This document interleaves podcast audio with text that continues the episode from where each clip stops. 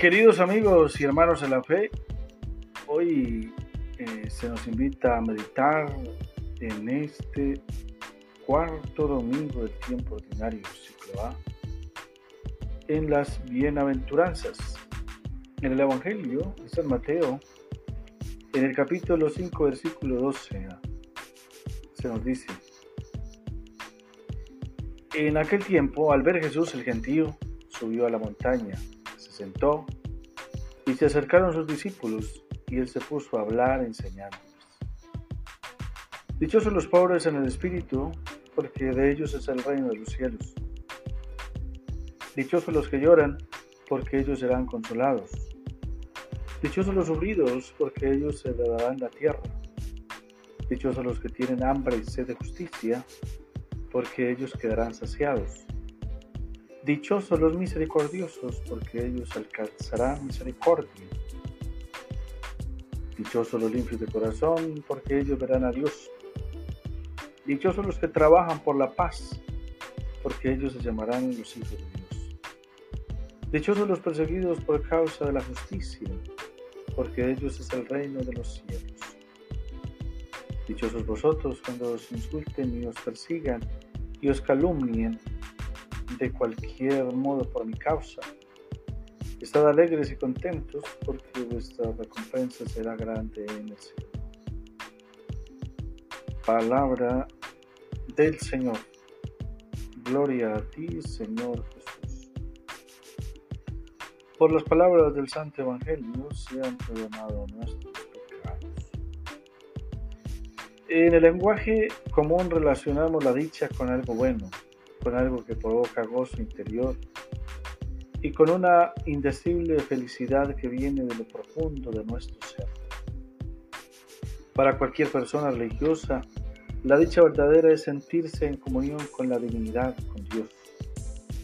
La persona religiosa sabe que vive en este mundo y que se siente cuidado de la tierra, se siente ciudadano de la tierra, pero al mismo tiempo, aunque no sepa explicar cómo, también sabe que no es ni pertenece por entero a este mundo. Se sabe ciudadano de un espacio y de un tiempo que está más allá de todo aquello que percibe por sus sentidos. La experiencia religiosa cristiana nace del encuentro entre el ser humano y el espíritu de Jesús resucitado entre los muertos.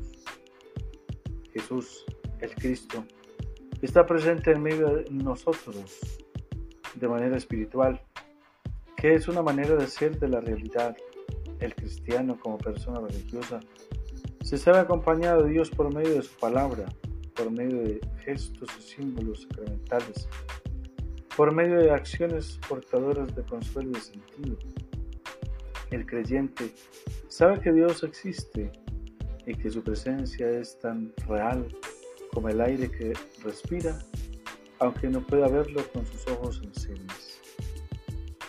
Las bienaventuranzas del Evangelio son verdaderas consolaciones propias, porque la persona religiosa, el creyente, como parte de la creación del mundo, no puede dejar de experimentar la desgracia, el dolor, la angustia, la decepción, el sufrimiento, etcétera.